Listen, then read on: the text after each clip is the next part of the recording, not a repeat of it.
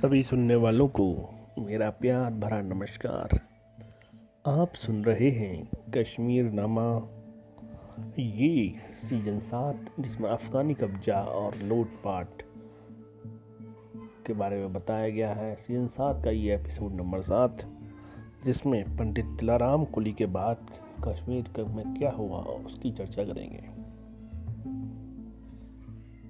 पंडित दिलाराम कुली के बाद कश्मीर की राजनीति में प्रभावी हुए पंडित नंदराम टीकू, जो काबुल में पहले वज़ीर वफादार खान के दीवान और फिर जावन शाह के समय में मंत्री बने।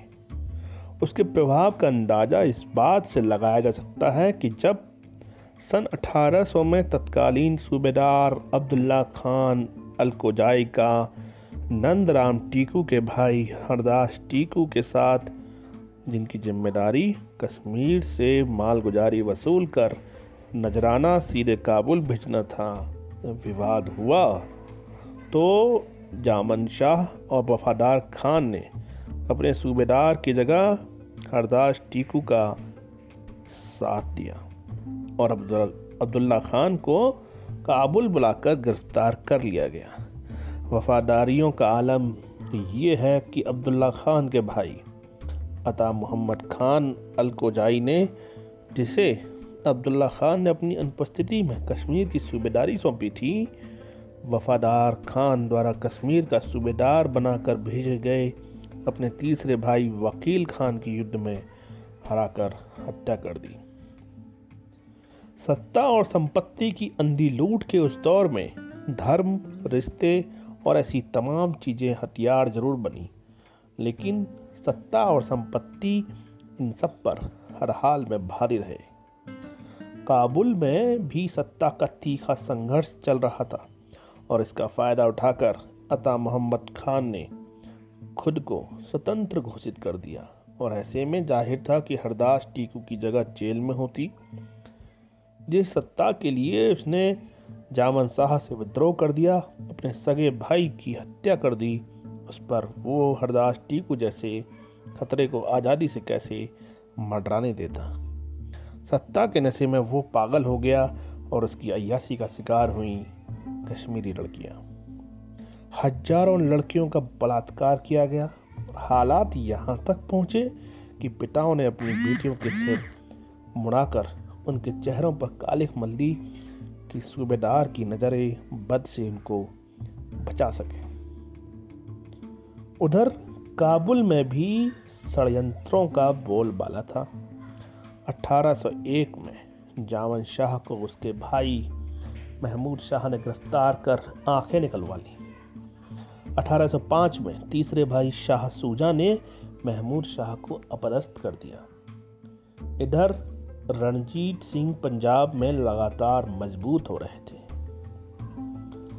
इन सबसे अधिक अप्रभावित नहीं रह सकता था। कश्मीर। महमूद शाह के सत्ता में आने के साथ लौट आया अब्दुल्ला खान। अलकोजाई शाह सूजा के सत्ता में आने के बाद अपदस्थ किया गया और अता मोहम्मद खान बरकजाई जो 1806 से 1813 तक कश्मीर का सूबेदार बना, उसने शाह सूजा द्वारा भेजे गई मोहम्मद अकरम खान और मीर अफजल खान की सेना को हराकर लगभग आज़ाद शासक की तरह कश्मीर पर राज किया। आंतरिक संघर्षों में पराजित होकर शाह सूजा मुल्तान में रणजीत सिंह की शरण लेने को मजबूर हुआ, जो तो अता मोहम्मद खान ने पंडित नंदराम टीकू की अगुवाई में एक प्रतिनिधि मंडल मुल्तान भेजा जिसने शाह सूजा को यकीन दिलाया कि कश्मीर में उन्हें बादशाहों वाली इज़्ज़त मिलेगी। शाह सूजा राज़ी होकर 27 सितंबर 1813 में कश्मीर आया तो उसे शाही कैदी का ओहदा दे हरी पर्वत के किले में नज़रबंद कर दिया गया। अगले ही दिन अता मोहम्मद खान ने खुद को कश्मीर का आज़ाद शासक घोषित कर दिया और पंडित सहजराम सप्रू ने दीवान नियुक्त किया।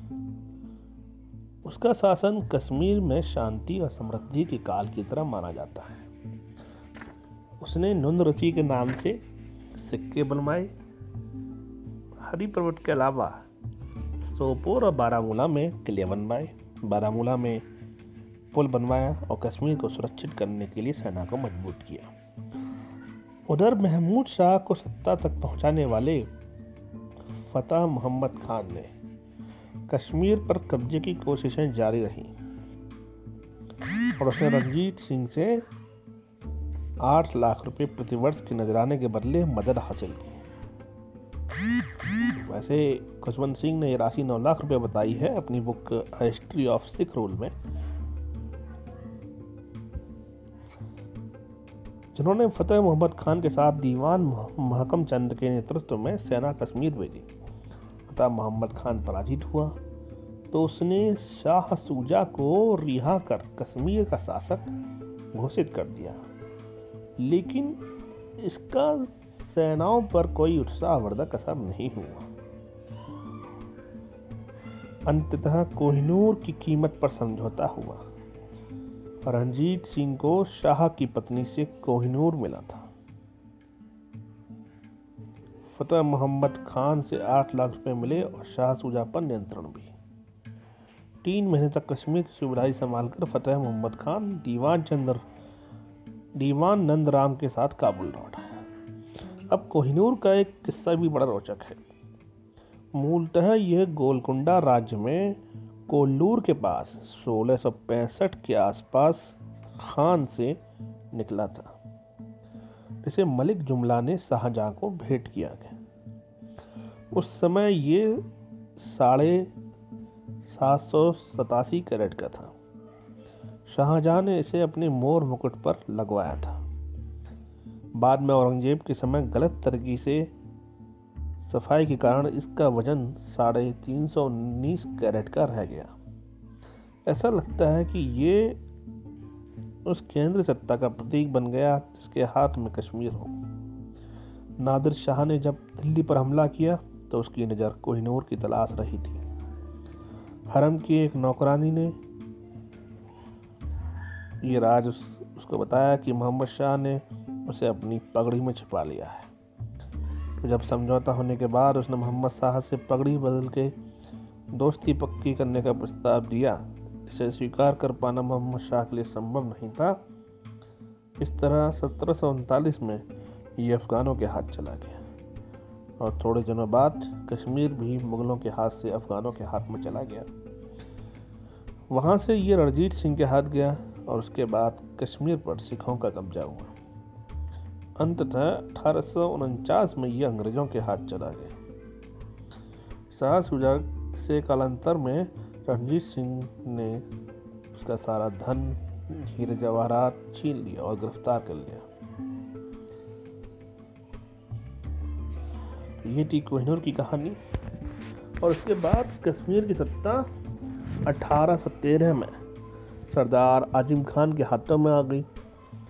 जिसने सहजराम सप्रू को दीवान और हरदास टीकू को साहिबकार नियुक्त किया। सहजराम सप्रू की कहानी है कि शाह सूजा ने कालांतर में रणजीत सिंह से उसका सारा धन, हीरे जवाहरात, छीन ली तो गिरफ़्तार कर लिया गया, लेकिन वह रात सुरंग बनाकर भाग निकलने में सफल रहा और भड़कता हुआ ब्रिटिश सीमा तक जहाँ पहुँचा। वहाँ जब उसने अपना परिचय दिया तो उन्होंने उसे दयापूर्वक से जीवन गुजारने के लिए सम्मानीय श्रण दी। ज़ाहिर है, इस समय कश्मीरी पंडितों का एक हिस्सा कश्मीर की राजनीति में इतना महत्वपूर्ण हो चुका था कि उससे नज़रअंदाज कर पाना संभव न था, वरना आम कश्मीरी पंडितों और मुसलमानों के प्रति बेहद कड़ा और शोषक रवैया रखने वाले आज़म खान के शासन के उच्चतम पदों पर कश्मीरी पंडितों के वर्चस्व को कैसे समझा सकता